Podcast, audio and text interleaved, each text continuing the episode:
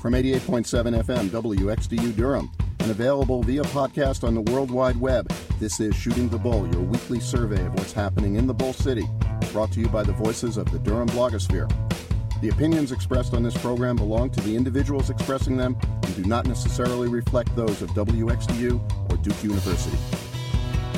Good evening, folks. I'm Kevin Davis with BullCityRising.com. I'm Barry Ragin. I write at dependableerection.blogspot.com. Welcome to Shooting the Bull for Thursday, August 27th, 2009. Barry, I can't believe that the end of the summer is here. We have students back at Central, students back at Duke, and uh, students back everywhere. That's when, true. When you were a kid, Kevin, and it was the first week of school, don't you remember seeing signs everywhere? School's back. Drive carefully. You know, I grew up in Florida, where I think the number of pedestrians you hit gets you bonus points in the game of life. On, on your driver's license, so you can get it renewed automatically Precisely. for the next time. Yeah. Okay. Well, maybe maybe it's just me, but I'm driving around today, and it's like, hey, you know, that's the third school bus I've seen this morning. Is school back? did, did school start? Because I, I know that there's a movement in North Carolina to push the opening of school back after Labor Day. Oh, because of the tourist industry, right? Well, well, I don't know if it's the tourist industry or what. I mean, I certainly grew up not going to school until Yeah. after Labor Day, and it wasn't because of the tourist industry. If we want to know why, for years, North Carolina has ranked in the vestiges of the bottom for education, there's been a lot of controversy um, in the in, in the tourist industry down east from folks wanting to make sure the school calendar is not expanded beyond the I think it's 180 days. Right. Because then, how would you get kids out to work at the Tastee-Freez and support all those tourists coming in? when was the last time you were at the beach, Kevin? You know, I grew up in Florida, Barry. Uh, no, it's it's been a while. It's been a couple Every years. time that I have gone to the beach in North Carolina for the past couple of years, I can tell you that the people working at the Tastee-Freez and the people working in the grocery store are not North Carolina high school students. They are all from Eastern Europe, and it is a remarkable experience. I thought they were all selling Dead Sea salts at the mall. I'm not. I'm not sure. I'm not sure how it works. You know, but but everybody everybody working in, in any place down like in the Outer Banks is is all from uh, is all from Eastern Europe. It's it's absolutely bizarre. Interesting. But apparently school is back, folks. So uh, do drive with a little extra caution, a little more carefully than you usually do. Um, you don't want to hit any students. You don't want anybody shooting you know paintballs at you or whatever. And you know, I mean, on that note, I did read this week um, a very serious and very sad accident uh, which apparently involved excess speed up on Oxford Highway, and uh, um, a girl, a girl who was starting her high school career, second day at high school, killed in uh, in, in a one car accident. Um, somebody speeding and lost control. So you know, folks, getting from point A to point B in 11 minutes as opposed to 13 minutes, not worth someone's life. Very true, Barry. Very true. Uh, we uh, have a full show tonight. Uh, Ray Gronberg from the Herald Sun is going to be our guest in a little bit after we catch up on some of the local news this week. And uh, Barry, there were a few stories that caught your eye this week that weren't there. Well, they, they caught my eye because they were on your blog.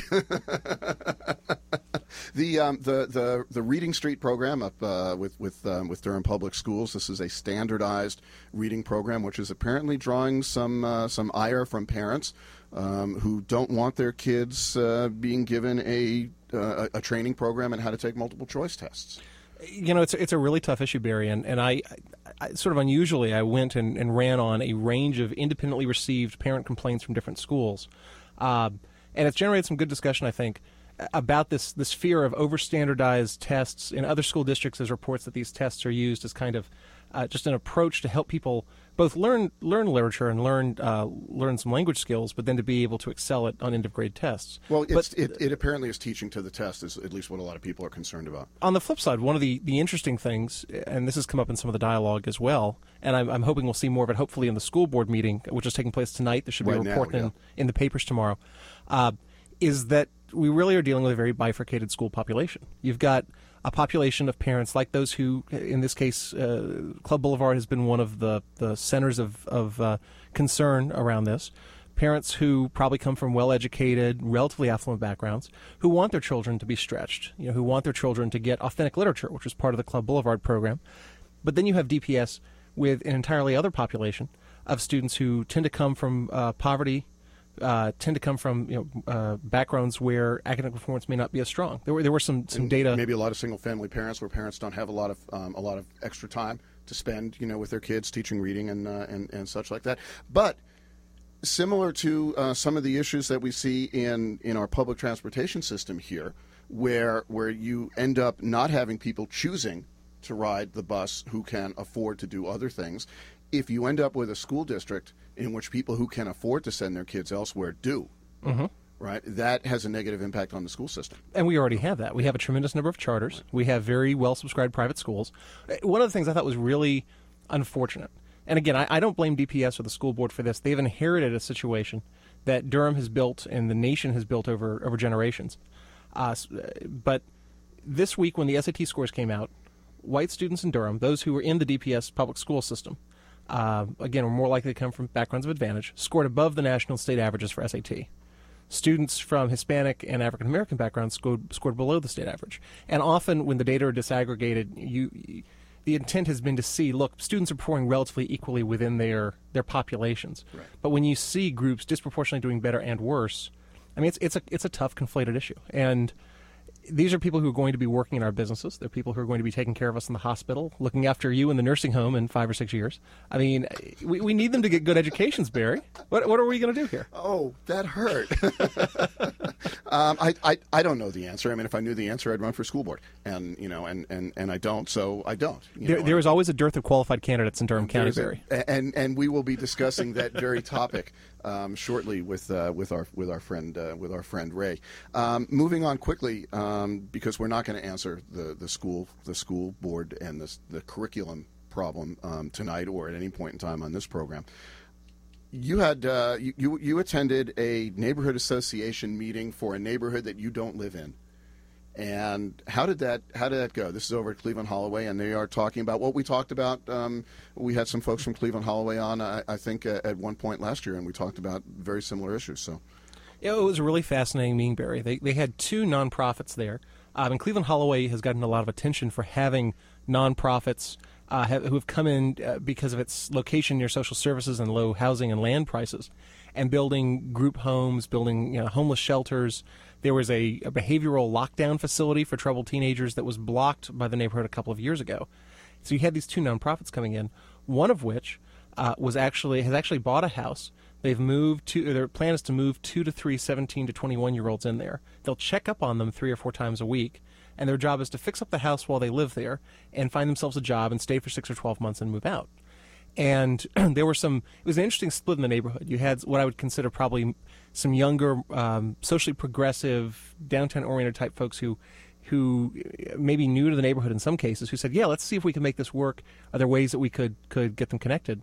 And you had some, uh, some other residents, at least one of whom, uh, Farad Ali's one-time uh, mother-in-law, uh, who has bought properties in the area, was featured in the Indy, who was, was furious, almost at the point of, of, of direct anger at, at the very young woman from the nonprofit there to build the housing. Said at one point, if, if, y'all, meaning the neighborhood, keep doing these kind of houses or allowing these in the neighborhood, I'm going to sell my three houses and let them become homeless shelters. It brought the tensions out of a neighborhood that that that, by all accounts, is very community oriented, is very concerned about connections with, with neighbors, and yet feels like it's has too much, too high a percentage of these kind of facilities. and it's still a transitional neighborhood, and it appears to be because of its prime location, um, poised to become uh, a very desirable um, and less affordable place to live. I mean, uh, I, I know a particular house in Cleveland Holloway which sold for more than a comparable house in my block, and people say, "Oh, well, you live in this neighborhood," but uh, you know, houses in Cleveland Holloway are now going for more than houses on are on my block. So, And- and know, actually, may- uh, maybe that will inspire somebody to try to build a group home on, on my block. Well, actually, one the other half of the meeting was devoted to uh, this program called Builders of Hope. Hopefully, we can go into it more in future weeks. They're just starting their discussions with Cleveland Holloway, but their their mo has been to actually get houses that are going to be teardowns for NCDOT road widenings and the like, move them to greenfield or redevelopable space, and rebuild them from the frame up, uh, or they'll rehab on site. But their goal is what they're calling workforce housing, somewhere between very low income or, or Section 8 uh, or charitable homes and market rate, but aiming, as they, they claim, at teachers and firefighters and the like. they should find plenty of uh, developable lots in Cleveland Holloway, as the Neighborhood Improvement Services has removed houses from any number of lots in Cleveland Holloway over the past several years. Their quote was 4,000 houses boarded up in Durham. They'll, they'll find somewhere to work. But uh, the ci- they, they apparently are working with the city on proposals ranging from an incubator uh, program of some sort to a $2.5 million grant to uh, approach uh, some, some rebuild projects. So it's a group to watch. They've been very active in Raleigh and are just beginning to get a foothold in Durham. Right. Well, It is. Uh, it is 2009. It is an odd-numbered year in Durham, and that means that it's time for municipal elections again. Uh, we're just approaching the real serious part of the election system, as Labor Day is what uh, a week and a half. Week and a half. A week and a half away. So we are going to be covering the election between now and uh, I guess the primary is the first Tuesday in October, and the uh, and, and election day itself is the is the first Tuesday in November. And one of the f- people who's going to be helping us do that is Ray Gronberg, reporter for the Herald Sun. Ray is with us tonight uh, to to lay the groundwork and give us a background on uh, on Durham's upcoming elections. Ray, welcome to Shooting the Bull. Yeah, thank you, Barry. Yeah, Kevin, glad, glad to glad to join you all. So Ray, you've been been watching elections for some time here in Durham, and I think you covered some of Orange County. No, I covered Orange County for uh, Chapel Hill, Carrboro, Hillsborough for a lot of years. Uh, Durham since 05. Okay. But I, I, imagine, just as someone who lives in the in the area, you've probably watched Durham elections over the years. What what's been the most intriguing election or the most uh, amusing uh, election? I mean, I think of the Vincent Brown story a couple of years ago, but uh, what's been in, in, in, your time watching Durham kind of the, the oddest election you've had to put up with? The Vin- the Vincent Brown election is really hard to top. Where the guy, yeah, the guy, you know, files to run against Bill Bell, and then. Um, you know, before he's even out of the block, the uh, uh, how how shall we say a competing newspaper uh, added up his criminal record and ooh, boy, needed uh, quite a few column inches to, to lay it all out. Uh, we're talking felonies in this state in Virginia, and uh, you know the list went on. And before you know the week was out, Vincent Brown had uh, disappeared from the uh, from the election, and uh, you know within a few months, a couple of years, he was back in the clink. So you know that that's that's hard to beat. Could have been worse. He could have actually have gotten elected. Right, he could have won. yeah. But this always seems like one of the perversities of Durham politics to me, which is, and we were talking about this a little bit before we went on air. I've never been in a place where so many people pay attention to local politics, like it's like it's the local major league sports team to some to some extent, mm. and yet there seems to be a dearth of people standing up and, and challenging. And, and, when I look back at the election crosstabs from 97, 99, 2001, it didn't seem like it was always this way. You had what at least felt like more contested elections, mm. people who had more of a base in the community running for election. I mean, do you think that's changed? Uh, certainly, since the uh, the council downsized, I was you know I was talking with uh, a person who, who shall remain nameless, but a fairly uh, prominent political leader in town, who was just lamenting the downsizing that uh, that it just went too far. That with seven people, there are too you know too few people to cover the ground, cover the committee work that has to be done and that folks are just stretched too thin. I mean, if you look at folks like Mike Woodard and Cora Cole McFadden and Bill Bell, they're basically doing double. Uh, uh, in case of Mike and, and Bill, they're doing second full-time jobs.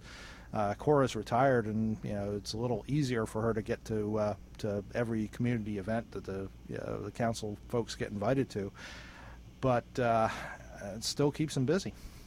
Right. Let's let's talk about who's actually um, running and what seats are um, are are up for grabs this year. I, I know that the mayor is uh, because the mayor's term in Durham is every two years, so every time there's a mun- municipal election. Uh, Bill Bell is, is, finishing up his fourth term.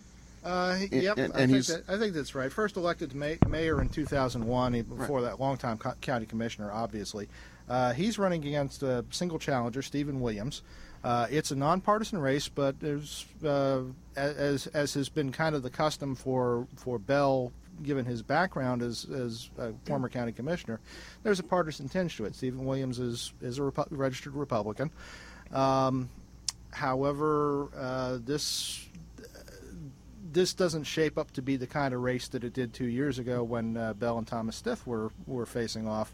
Uh, Thomas ran very well financed uh, campaign. He was up over $100,000 in donations and, and spending.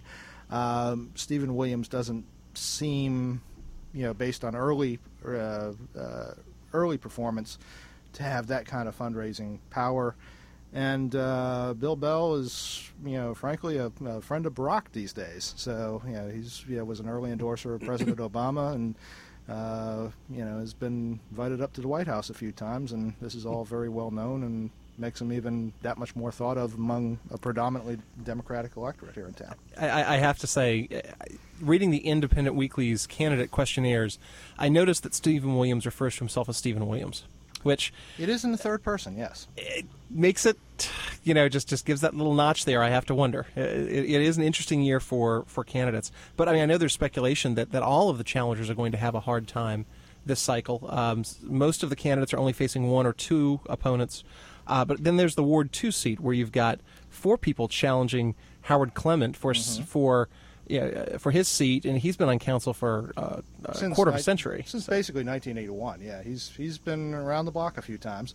Uh, and Lord knows, uh, enough people running against him. Uh, let's see if I get them all this time. Matt Drew, who's the uh, leader of the local Libertarian Party. you have Sandra Howell, who's a sometime cosmetolo- yeah, cosmetologist. You have Darius Little, who's um, you know kind of a, a church activist and uh, uh, paralegal, and uh, you have Sylvester Williams, Sylvester Williams minister who's been active opposing the East End Connector over the last you know couple three years. What do you see out on the ground about how these candidates are, are trying to to garner um, attention? I mean, and, and maybe it's too early in the season yet, but you know, are, are, are they out at are they out at picnics? Are they out at neighborhood association meetings? If you're a local candidate in Durham, what do you try and do to get your, your message across when outside of the Thomas Stith race, where we actually saw TV commercials, right. you don't use the mass media in most cases to get your message out? The stage right now, folks are angling for political action committee endorsements. The Friends of Durham, uh, the People's Alliance, Durham Committee on the Affairs of Black People. All these folks are doing their interviews. Uh, the Friends have already done their interviews. Uh, the PA has uh, collected their questionnaires, and I believe they're meeting on September 1st. Uh, the uh, the Durham Committee is doing its doing its interviews and, and decision making after you know after the beginning of the month, um, and so it's it's very critical for you know particularly for the challengers to land. Um, you know, the, the rule of thumb around here is, you know, get two and, you know, you're very much in the game. Um, you know, for you know, for folks like uh, Darius Little or Sylvester Williams, it's you know, uh, the the committee endorsement particularly shapes up as being very critical. Um, you know, if they if if they don't come come down with that, then they're pretty much dead in the water, I should think. Now there are two uh, two other ward races that are being contested this year. Mike Woodard in um, in Ward 3 three. and uh, and Cora Cole McFadden in Ward One. Um, one Cora, Cora has attracted two challengers, so, so she will she, also have a Ward, primary? Correct. Ward 1 and Ward 2 are both going to primaries on October 6th. Uh, Cora is running against uh, Donald Hughes, who's the uh, uh political activist and son of uh, former school board member and city council member Jackie Wagstaff. Uh, and he, she's also running against uh, John Tarantino, who's a, uh, a, Republican, has been active in the uh, Durham County Republican Party. Uh, again, it's a nonpartisan race, uh, but you know these candidates have ways of reminding people of these affiliations, particularly if their name is name is Bill Bell. Um, the the Ward One race is. Um, I'd, I'd you obviously with three candidates, it's not as, as scattered a field and scattered a situation as Ward 2. Um, at this point, you know, you'd have to say that you know, that Hughes would be the favorite to get into the primary against against Cole McFadden. Uh, after that, you know, we'll see what happens in the month between then mm-hmm. and the general election on November 3rd. The, the the Hughes campaign has been interesting.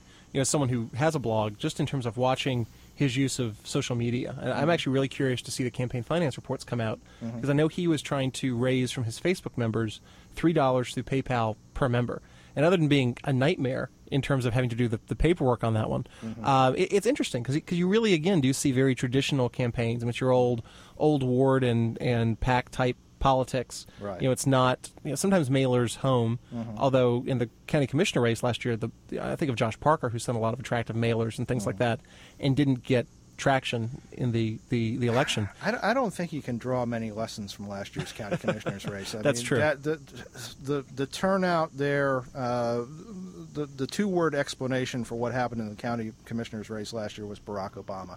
Totally changed the dynamic, totally changed uh, the turnout totally changed the electorate. Um, we're, we're just not going to see those same kind of numbers, and I, you know, I, I don't think we're necessarily going to see the same profile of uh, of voter, quite frankly. I, am thinking, Ray, when I look at, at the municipal election two years ago, which was the um, the at large election, and and Durham is somewhat different from many other cities in that actually, in fact, all of our elections are at large. All city council members are voted on by the entire city, except in in, in the ward years, you actually have to reside within the ward right. that, that, that you are that you are running. But when you have the one primary where you have ten or eleven or twelve people filing, and and the top 6 um, go on to the general election, it's a very different dynamic. Mm-hmm. Uh, and, and there were some very good candidates mm-hmm. running for the at large seats two years ago when I look at the at the challenger pool this year, mm-hmm. it, it does not strike me as as necessarily that the cream of Durham's crop has risen to the top, as as it were. There are a lot of very good people out there who who choose not to run, whether they look at the incumbent in their ward as being too strong, mm-hmm. uh, or you know, or, or whether there's another reason. I was just wondering if that's something that I, you know, I'm seeing that's really there, something that I'm just making up. Uh, you know, what what do you think about that? Oh, I, yeah, it, it does kind of stick out, and I, I think that candidate recruitment is is a, a problem. Uh, maybe because it's a nonpartisan race in a, a fairly partisan town. Who knows? Uh, what sticks out to me is that you don't have the heavy representation of neighborhood leaders uh, like you would in, say, to pick a non-random example, Chapel Hill. Mm-hmm. Um, you know, you've always got somebody, you know, in in those races who's got strong ties with an environmental group, with neighborhood groups you know, you know whether they're you know even you know running as challengers. So you always ha- you know have you know or that, even as incumbents, or even as yeah. in, incumbents. Yeah, I mean, but you always have that pool of folks who've you know who've been around the block on on uh, critical municipal issues, um, just sitting there, you know, offering you know, spurring the debate at the very least. Um, and uh, in this cycle, it's you know in in in the ward election, you're not really seeing that. Sylvester Williams is is among the challengers as close as as close as you, you see to that. I mean, he and he's had you know his patch, as it were, is a bit on the smaller side. I mean, he's had that one thing, East End mm-hmm. connector. Mm-hmm. Uh, which is not, yeah, I mean, obviously big impact on the neighborhood affected, but the neighborhood affected it is not what you'd call large. I mean, we're talking a couple dozen houses here. Yeah. Um, you know, I mean, you know, you don't see the John Schelps and uh, the Tom Millers and, and such that are you know you know getting into the fray, as it were. Yeah, and again, partly because it's a huge time commitment for busy professionals. And that's something that's that's come up over and over. And we were talking before the show about one council member who's averaged out the amount of time they spend for the, the pay they get and worked it out to under a dollar an hour. And I, I that would not surprise me. From you know, I, I work near where one council member works, and I walk by their desk all the time, and and you can just tell that that. Uh, you know, a lot of lot of engagements, a lot of mm-hmm. civic business that does not translate through to 18 and change a year that you yeah. that you make. The, d- the, date book and the Outlook calendar is quite full. I'm at, yeah, I mean clearly. It looks that way. Yeah. Let, us uh, let's change gears from the, the election a little bit uh, because you've been providing some coverage of late of the county commissioners, ah. and this has been an interesting county commissioner group with the return of Joe Bowser, who was uh-huh. kicked out in uh, 04 right. and made his way back after leading the charge to fire county manager Mike Ruffin, made right. his way back on, has has played nice so far uh, uh-huh. with with Mike Ruffin, but you've had a very divided well, at least on, at least on the uh, in public. Well, I mean, uh, you know, I mean, I had raised eyebrows. It was important that you said he played nice with Mike Ruffin. I was about to say it's it's been a very divided uh, commission. Otherwise, you've had a lot of very tense moments. Mm-hmm. Uh, what do you what what has the change been like for you? What have what have you seen comparing it to past experiences on the commission? Uh, I think it's probably um, a more at this point a somewhat more engaged county commi- you know, commission because you know, uh, Joe Bowser is definitely uh, wanting to take an interest, and he he's not intending to roll over for Michael Page or Ellen Reckow or anybody. Uh, he's very much his own man. Uh, does that translate into committee work? Eh, that that that's that's that's a different issue.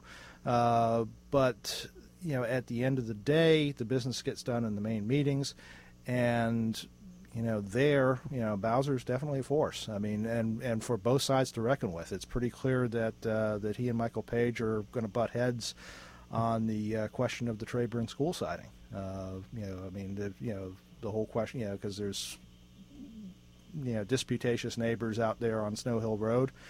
And Bowser's saying, you know, we can't run over these people, and Page is saying it's not like there there's a huge surplus of school sites around in this county. True, and we'll probably see that again with the the school board uh, selection of a, of a, site as well, and that will of course will make it to the commissioners too. Mm-hmm. Brenda Howerton has been the the X factor in this race uh, or I shouldn't say in the race, but in the uh, on the board. Right. Certainly, she cast a very important swing vote on the 751 mm-hmm. assemblage project. Right. But when I've watched the commission meetings, she's she's very careful with her language. She's very mm-hmm. careful with her choice of words. Do you think she has picked sort of an alignment either with personalities on the council or issues, or is she still feeling her way out in, in the seat? Seems to still be feeling her way out. Uh, my sense on the 751 project is that her vote on the, uh, uh, the the key vote that you're referring to on on whether to send that back to a zoning hearing or not was basically a procedural uh, vote. Uh, she, she was pretty clearly on board on the next major decision the commissioners have made, which was to part ways uh, with uh, former county attorney Chuck Kitchen. Uh, Chuck had announced his retirement. He was going at the end of November anyway, and they, you know, the commissioners brought that up. Um, and uh, you know, I mean, I'm, you know, suspect I know what the alignment was, and I suspect I know where Brenda Howerton was on that.